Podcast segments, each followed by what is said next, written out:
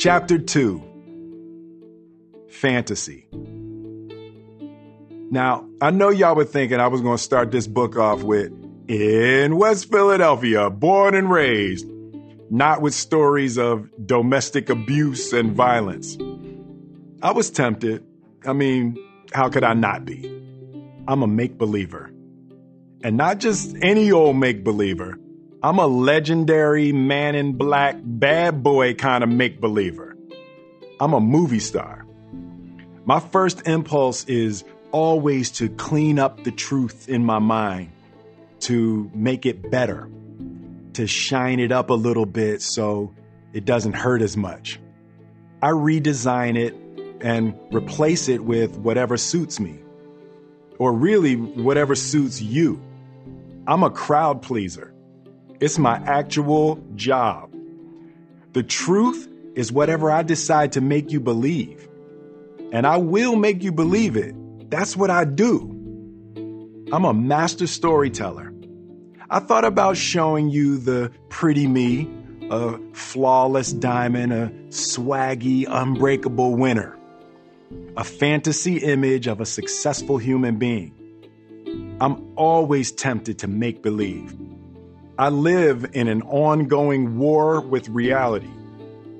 Of course, there's the red carpet walking, fly car driving, tight fade wearing, box office record breaking, hot chick marrying, I am legend, pull up doing, jiggy ass Will Smith.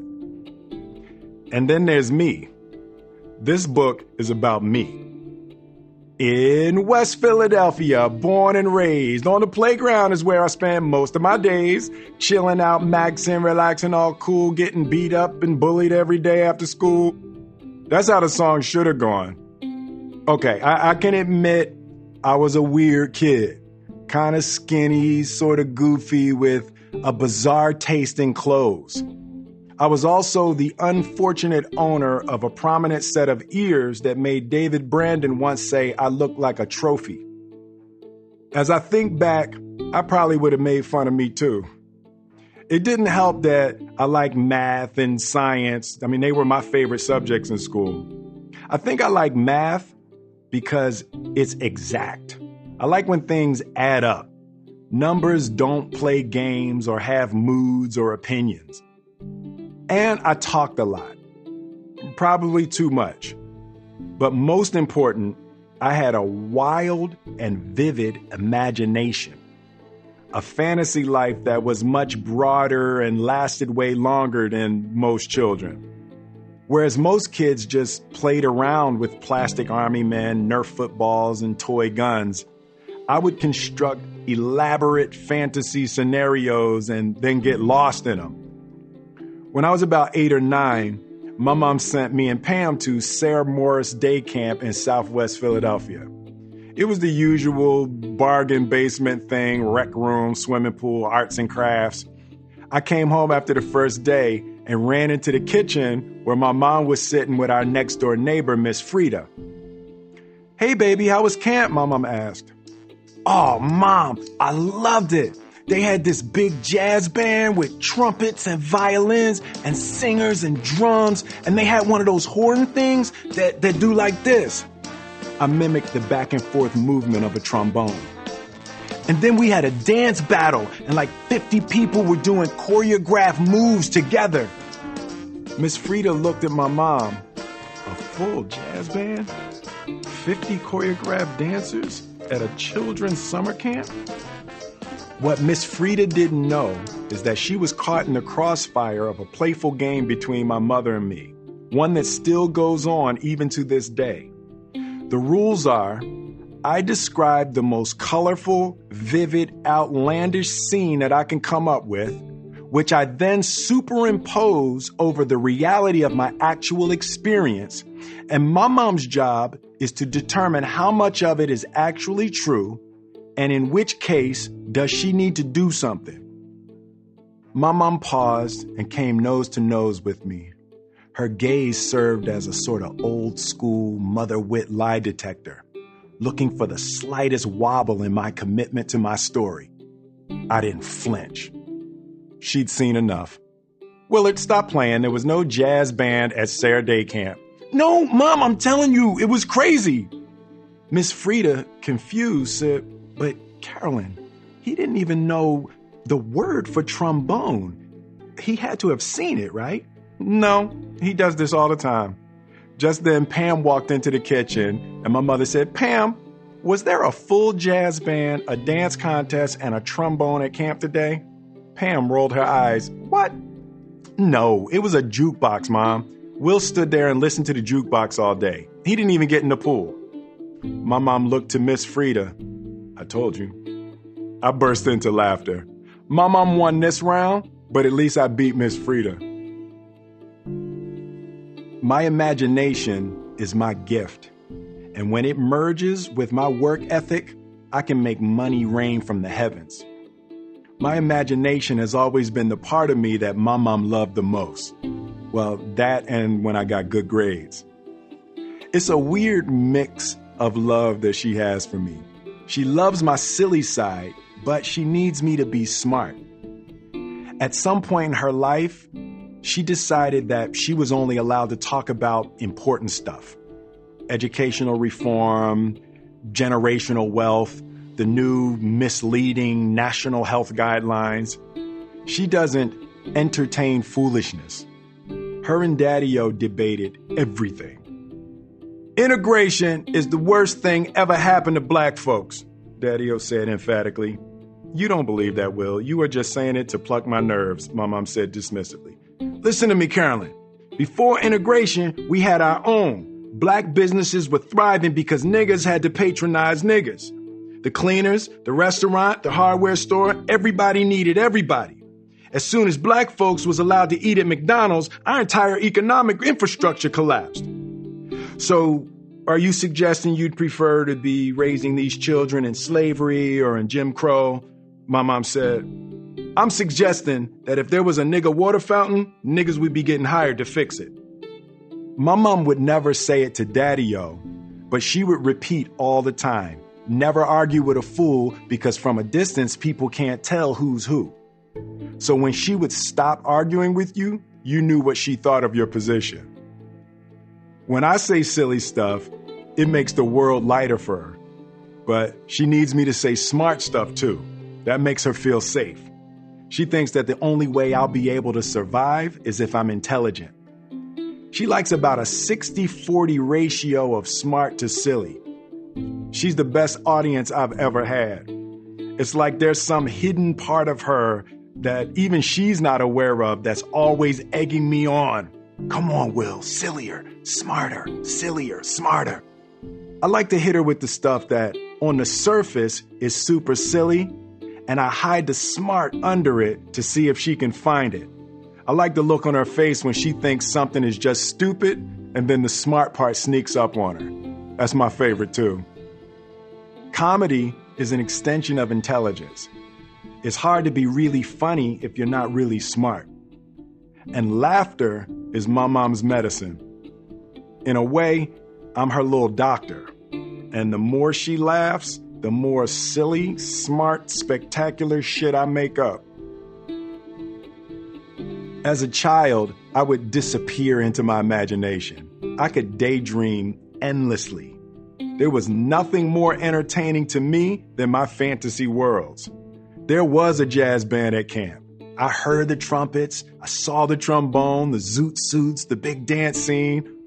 The worlds that my mind created and inhabited were as real to me as real life, sometimes even more so. This constant stream of images and colors and ideas and silliness became my safe place. And then to be able to share that space, to be able to transport someone became the ultimate bliss. I love the ecstasy of a person's rapt attention, taking them on a roller coaster ride of their emotions, locked in harmony with my fantasy creation. For me, the border between fantasy and reality has always been thin and transparent, and I've been able to step in and out of each effortlessly. The problem is, one man's fantasy is another man's lie. I developed a reputation in the neighborhood as a compulsive liar. My friends felt like they could never trust what I said. This is a strange quirk about me and even continues to this day. It's a running joke among my friends and family that you have to dial back my stories two or three notches to know what actually happened. Sometimes I'll tell a story and then a friend will look at Jada and say, okay, so what really happened? But as a child, what the other kids didn't understand was that I didn't lie about my perceptions. My perceptions lied to me. I would get lost. Sometimes I would lose track of what was real and what I had made up. It became a defense mechanism. My mind wouldn't even contemplate what was true. I would think, what do they need to hear to be okay? But my mom got me. She delighted in my peculiarities. She made space for me to be as silly and creative as I could be. For instance, for much of my childhood, I had an imaginary friend named Magicker. A lot of kids go through the imaginary friend phase, usually between four and six years old. Those imaginary friends are amorphous identities that don't really have any shape or personality. The imaginary friend wants whatever the child wants, hates what the child hates, and so on. It's made up to affirm the child's thoughts and feelings. But Magicker was different. Even as I write this book, the memory of Magicker is as vivid and resonant as any of the actual experiences of my childhood. He was a full blown person. Magicker was a little white boy with red hair, fair skin, and freckles. He always wore a little powder blue polyester suit with a fire engine red bow tie. His pants rode up just a little bit too high, exposing poorly chosen white socks. Whereas most other children's imaginary friends served as projections and affirmations, Magicker had distinct preferences and opinions about what games we should play and where we should go and what we should do. Sometimes he would disagree with me. Other times he'd make me go outside when I didn't want to. He had strong ideas about certain types of foods and the character of people in my life. Even as I'm sitting here recalling our relationship, I'm thinking, damn it, Magicker, this is my imagination. Magicker was such a significant presence in my childhood that my mom would sometimes set out a separate plate for him at the dinner table. And if she wasn't making any headway with me, she'd talk to Magicker instead. Okay, Magicker, are you ready to go to bed? Fortunately, this was the one thing that Magicker and I always agreed on we were never ready to go to bed. A side effect of being lost in a fantasy life was that I had a lot of eccentric ideas about what was fly and fashionable or funny.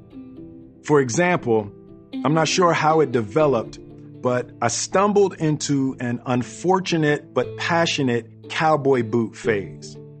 Man, I loved cowboy boots. In fact, I refused to wear anything else on my feet.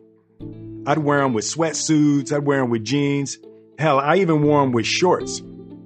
Now, a black kid in West Philly in cowboy boots might as well just put a bullseye on his back. Kids would make fun of me and tease me mercilessly, but I didn't understand why. These boots are dope. And the more they laughed, the deeper my commitment to cowboy boots grew. I was always a bit of an oddball. Things that felt normal to me could seem strange to others, and things that other people celebrated sometimes didn't inspire me in the least. Back in the day, Huffy mountain bikes were on fire. Every kid wanted one. And one Christmas, all of my friends on my block got together and we agreed to ask our parents for Huffy bikes that year. The plan was we would all ride our matching bikes to Marion Park, a small park just far enough outside of our neighborhood to feel like we were on an adventure. Well, Christmas came and Santa made good on 10 brand new matching Huffies. Noon rolled around and everybody was out front. Everybody, that is, except me. See, I didn't ask for a Huffy. Huffies were for suckers. and they were about to witness what a real bike looked like. Because while they had all asked for stock, standard, run of the mill Huffy mountain bikes, I ain't no sheep. I had asked for a bright red Raleigh chopper. Choppers were those lowrider bikes with the big wheel in the back and the tiny wheel on front with the, the handlebars that stuck way up in the air, with the three speed gear shift and the L bucket dragster saddle, aka the banana seat. They were like the Harley Davidson of kids' bikes. You felt like you were on a motorcycle on that thing. It was the undisputed coolest bike on earth. I couldn't sleep the night before imagining my entrance. I had worked out my big reveal. I would wait for everybody to line up out front, ready to go, but I would come out from the back driveway, maintaining the element of surprise. I even planned and practiced what I was going to say when they saw me on my chopper. What up, suckers? What y'all waiting for? Let's go. And then I'd just ride past them so they'd have to catch up with me. Will Smith, the leader of the pack, the king of the neighborhood. The moment arrived. I had been watching them from behind the curtains in my living room. I could tell they were all waiting and wondering, where's Will at? And just then, I rolled out from the driveway, handlebars scraping the heavens, pedaling smoothly in my cowboy boots. The Raleigh Chopper first gear was butter. I was the man. I float on by, all eyes on me. I throw the nod, then hit him with the line. What up, suckers? What y'all waiting for? Let's go. It was quiet for a few seconds. I figured I had them shook. Then I was nearly knocked off my chopper by the roar of laughter that emerged behind me. Teddy Allison literally laid on the ground laughing. Through his tears, he managed to say, What the fuck is that, John? I hit the brakes and turned to scan the rest of the crowd to see if Teddy was just bussing or if he was speaking for everybody. Nigga, are you in a biker gang? said Danny Brandon. You can't even see over them handlebars. Michael Barr said quietly, This is what happens when you go to white schools. But it didn't matter what they thought because to me, I was hot. That's the one thing about having an overactive imagination. I can make my mind believe anything. I was able to cultivate an almost delusional level of confidence. And while this somewhat skewed perception of myself would often end in ridicule or getting my ass kicked when I was young, on many occasions throughout my life, it served as a superpower. When you are unaware that you shouldn't be able to do something, then you just do it. When my parents told me I couldn't be a rapper because there were no careers in hip hop, it didn't deter me because I knew parents just don't understand. When television producers asked me if I could act, I said, of course, even though I had never acted a day in my life. I thought, how hard can it be? When movie studios said they couldn't cast me because African American leads don't sell to international audiences, I wasn't necessarily offended. I just couldn't understand how a motherfucker that wrong could have this job. It wasn't just the racism that bothered me, it was the stupidity. People would tell me how I was supposed to be, and it just didn't make any sense. I felt like their rules didn't apply to me. Living in your own little world with your own rules can be an advantage sometimes, but you have to be careful. You can't get too detached from reality because there are consequences. My consciousness was an infinite playground that I delighted in exploring. But when I was a kid, the benefits of my fantastical delusions were still far off in the future, and the consequences were front and center. Tolerance and open mindedness weren't the most common schoolyard virtues in West Philly kids could be cruel. And the more eccentric you are, the less mercy you will be shown. The playground is a hunting ground where every little boy is testing the limits of his own budding masculinity, attempting to prove himself as stronger and dominant, constantly flexing and challenging other boys, measuring himself against them, and punishing those weaker than himself. I was skinny and profoundly unathletic. My limbs and my torso had a sadly dysfunctional relationship. In addition, I had an overactive imagination, and from what other kids could tell, I lied incessantly. All this meant that I was singled out by other boys as an easy and justifiable target on which to prove their dominance. I got pushed around, picked last for games, hit and spit on, you name it, I got it. One day when I was probably 12 or 13 years old, a bunch of us were playing basketball in the schoolyard.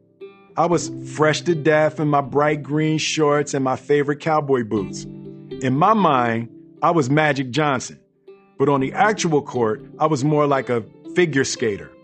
Cowboy boots don't necessarily provide the requisite grip and ankle support you might otherwise find in a standard basketball shoe. Basically, I was stumbling all over the place. At some point, the universal basketball bragging began. Everybody trying to demonstrate how they could replicate the moves of their favorite players. One guy shouted out, Kareem, and slung up a skyhook. Another screamed, Bird, throwing up a three. But this was Philadelphia in the 80s. How dare they disrespect these Philly streets? There's only one name to yell out on these courts Dr. J, Julius Erving. So I said, Watch out, here comes the doc. Move, y'all, I'm about to dunk. Matt Brown bust out laughing. Nigga, you can't dunk. Granted, I had never dunked before, but as soon as I said it, I believed it. As I made my way back to half court, I licked my fingers and wiped the bottom of my cowboy boots for traction. As I prepared to take a running start, I swear to the Almighty, I had no doubt I was about to dunk this ball. As I stretched my shoulder to prepare for full extension, the guys started throwing out bets. I bet you $3 you can't do it, Will. Bet, I clapped back. Get my money ready. I'm in for five, somebody said. I'm gonna take all y'all money, bring it. And I'm agreeing to all of them because in my mind, the ball is already dunked. The guys fan out. There's a moment of anticipation. I steady myself as the murmuring settles. And then boom, I take off running down the court. I'm seeing the Julius Erving rock the baby cradle dunk in the 1983 final sweep against the Lakers. Cowboy boots clomping, feet flailing, I hit my stride. I'm about to take off. I'm up, I'm flying. The cameras are flashing, the crowd is going crazy. And then, silence. And somehow, I'm falling backwards. Something has gone wrong. Slam! Reality hits with the force of paved asphalt. I am not Julius Erving. I am out. Cold.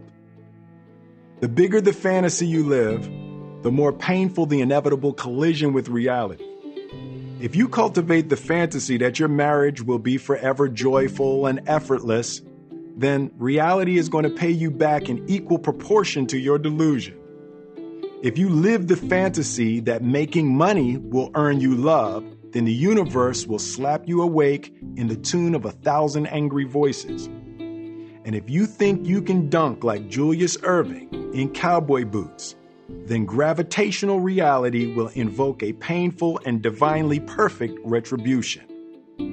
Let's rewind and see what actually happened. I clomp my way from half court. All is still going well as I accelerate past the foul line. I took my last dribble, lift off was smooth, not perfect, but I was airborne. As I ascended, I got just high enough to hit the rim with the ball, completely halting my forward momentum, thereby causing my legs to fly out from under me. The slang terminology for this particular sporting mishap is hanging yourself on the rim. As I think back, the added weight of the cowboy boots may have exacerbated the torque. I came down hard, directly on the back of my head and neck, knocking myself unconscious. When I wake up, my friend Omar is standing over me. I can see the strobing lights of an ambulance, There's blood in my hair, and I have no idea where my left cowboy boot is. I can hear Omar's voice. He's awake! He's awake! Omar is my oldest friend. Well, except for Stacy Brooks. When he was little, he was so pigeon toed that he'd be tripping himself and falling and scuffing himself all the time when we were playing. His parents decided that he should have corrective surgery. When he was five, the doctors broke both of his legs and reset them. Omar had leg braces all summer, but when it was time to go to school, all of a sudden, he was the fastest kid on the block and the best dancer. It made all of us want the magical surgery. As my vision slowly sharpens, Omar's face slips into focus. I can see in his eyes that my fall must have been pretty bad. He isn't laughing. He's scared. Yo, man, you all right? I do a quick inventory. I can move my hands, my arms, my legs, my feet. Nothing broken. I muster an affirmative nod. As they strap me to the stretcher and slide me into the ambulance, I catch a final glimpse of Omar. Yo, oh, it went in, right? Make believe is a normal part of psychological development. But as we grow up, we start to let go of our fantasy life simply because we discover that living in the real world is more valuable to us than clinging to our fantasies. We have to learn how to deal with others, how to succeed at school and work, and how to survive in the material world. And it's hard to do that if you're unable to perceive reality accurately. As such, we all have to learn to make a distinction between what is real and what is not. In fact, some people make the distinction so well that as adults, they unfortunately lose the ability to embrace anything other than concrete material reality. But for some reason, I didn't go through that process. Or perhaps I refused to go through this process. That's because my fantasy life is what protected me from the world offered the choice between the infinite playground of my imagination and a reality filled with constant threat, my mind chose fantasy. We all delude ourselves a little bit around things that scare us. We're afraid of not being accepted by people at work or at school or on Twitter, so we convince ourselves that they're stuck up or ignorant or cruel. We concoct entire narratives about other people's lives when in fact we have no clue what they're thinking or feeling or struggling with. We invent these stories to protect ourselves. We imagine all sorts of things to be true about ourselves or the world, not because we've seen evidence for it, but because it's the only thing that keeps us from collapsing back into fear. Sometimes we'd rather blindfold ourselves than take a cold, hard look at the world exactly as it is. The problem is delusion works like poisoned honey. It tastes sweet in the beginning, but ultimately ends in sickness and misery. The stories we tell ourselves, which are designed for our protection, are the same stories that create the walls that prevent the very connections we so desperately crave. I told myself that I had a friend named Magicker because it made me feel less alone. But that fantasy was also a part of why I was disconnected from the other kids in the neighborhood. Later in my life, I would invent the fantasy that becoming rich and famous would solve all the other problems in my life. But the pursuit and maintenance of that fantasy only drove the people I loved further away from me. As a child, I told myself that if I kept Daddy O entertained and made him laugh, then he wouldn't hurt my mother. But that fantasy only caused me to feel like a coward, an unworthy son, despite the fact that none of it was my fault. My fantasy life, while in some ways protecting me, also caused me to feel more guilt and shame and more self loathing. All fantasies eventually fail. No matter how hard you fight, the truth is undefeated. Reality remains the undisputed champ. Daddy O only took one summer vacation in my entire childhood. When your family sells ice, you are trapped at work from the first week of June when you get out of school to just after Labor Day when you go back. But in the summer of 1976, Daddy O decided to take off two months, rent a camper, and drive the family cross country. There was a family reunion from Gigi's side in Los Angeles. We took the northern route out to LA and the southern route back to Philly. I have seen every nook and cranny of the United States of America. We left Philly and headed west to Pittsburgh to see my mom's childhood home. Her father, we called him Pap Pap, still lived there. He seemed like a really old version of Daddy O.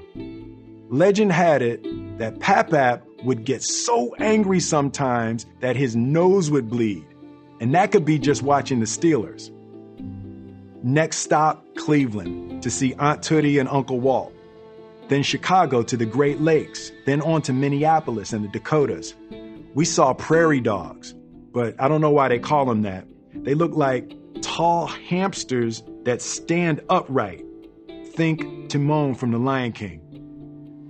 Harry got a handmade drum from a Sioux tribal leader in South Dakota. He banged that thing all the way through Mount Rushmore, the Devil's Tower, and into Yellowstone National Park. We saw Old Faithful. I couldn't believe that they could tell you down to the second exactly when it was going to erupt. The ranger would point, and then abracadabra! Huge jets of boiling water shooting out of the ground. The smell was nasty. Daddy O said it was sulfur. I was glad to find that out because for a second I thought it was Ellen.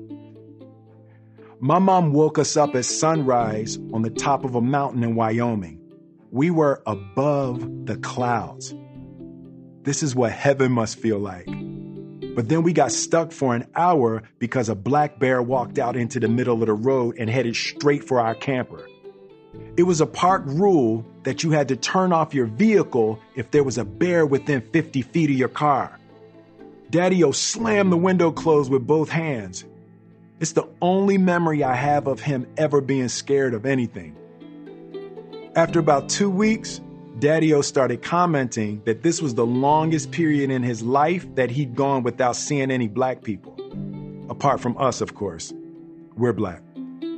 Daddy O was suffering from Negro Withdrawal Syndrome, or NWS, but one day at a rest stop in Wyoming, he saw a black couple driving away and he chased them and pulled them over just to shake their hands and say hi. They thought it was very funny. Daddy O drove all day to the Craters of the Moon National Monument in Idaho. It looks just like the moon, and you actually feel like you're on it. He was exhausted, but my mom didn't want to be on the moon, and she didn't feel comfortable there. So we never checked into the motel and my mom drove us south to Salt Lake City. When Daddy O woke up, he took us out into the Great Salt Lake. He explained how buoyancy works in salt water versus the fresh water of the Great Lakes. He showed us how easy it is to float. He made ice, so he knew everything about water. But the most incredible thing I had ever seen in my young life was the Grand Canyon. This entire canyon was carved by water, my mom said. I was in total awe, but I was too scared to approach the edge. I remembered Peter Brady on the Brady Bunch also being amazed about how water could possibly make this canyon. Wow, he said, no wonder you don't like us to leave the water faucets dripping. And just when I thought the day couldn't get any better, Harry accidentally dropped his drum into the Grand Canyon. It seemed like it fell for about three days. I was so sick of hearing him bang that thing that it felt like the heavens had answered my prayers. This trip expanded and detonated my imagination. Every person we came across seemed like a new and fascinating character. Every destination was a dreamland, and I felt like life was just waiting for me to make up the story. The American landscape was so diverse and beautiful. There were mountains and prairies and valleys and whitewater rivers and regular deserts and painted deserts and green forests and petrified forests and corn into infinity and sequoias or redwoods, whichever ones we saw, touching the sky, which was filled with sun sometimes and tornadoes in the distance and funny clouds and scary clouds and all the clouds in between. These were the best eight weeks of my childhood. Everybody was happy. We were the perfect family. About a block away from Woodcrest, at the end of Graham Street, there was a known sex offender. All the kids in the neighborhood knew about him, and our parents told us to never go anywhere near his house. We rarely saw him. He was like a ghost or an urban legend. One day I saw a little girl going up the front steps to his house. He was standing in the open doorway, inviting her in. My heart started pounding in my chest. I thought about calling out to her, but I froze. She was too far away, and I could see him. I was terrified. I ran home, up the steps to my bedroom, slammed the door. Nobody was supposed to go into that house. That was the bad man's house. Did he see me? Is he coming to get me? Needing to get as far away as possible, I hid in the closet, shaking. I could feel Magicker with me. You have to tell an adult, Will. But I can't. What, what if the man found out it was me? What if he tries to hurt me for telling on him? Will, go tell your parents right now. I can't. I can't. I can't. Will, go right now. But all I could do was curl up on the floor of the closet and cry. Will, get up! You have to go tell your parents. Magicker was angry now. He never got angry. You have to tell someone. You have to get up now. I closed my eyes and buried my head in my hands. I can't. Just like I couldn't face my father, just like I couldn't face the neighborhood bullies, I couldn't even tell someone that somebody else was potentially being hurt. What was wrong with me? Why was I always so afraid? Why was I such a coward? I just laid there, trembling, ashamed, weak. Moments passed. I took my hands away from my eyes. Magicker was gone. There's a moment when your fantasies recede and you realize that you are still you. Imaginary friends or dunking basketballs won't make the fear go away. They may help you forget for a moment, but reality remains undefeated. Fortunately, someone else had seen the girl enter the house and had intervened. But what if they hadn't? I never saw Magicker again.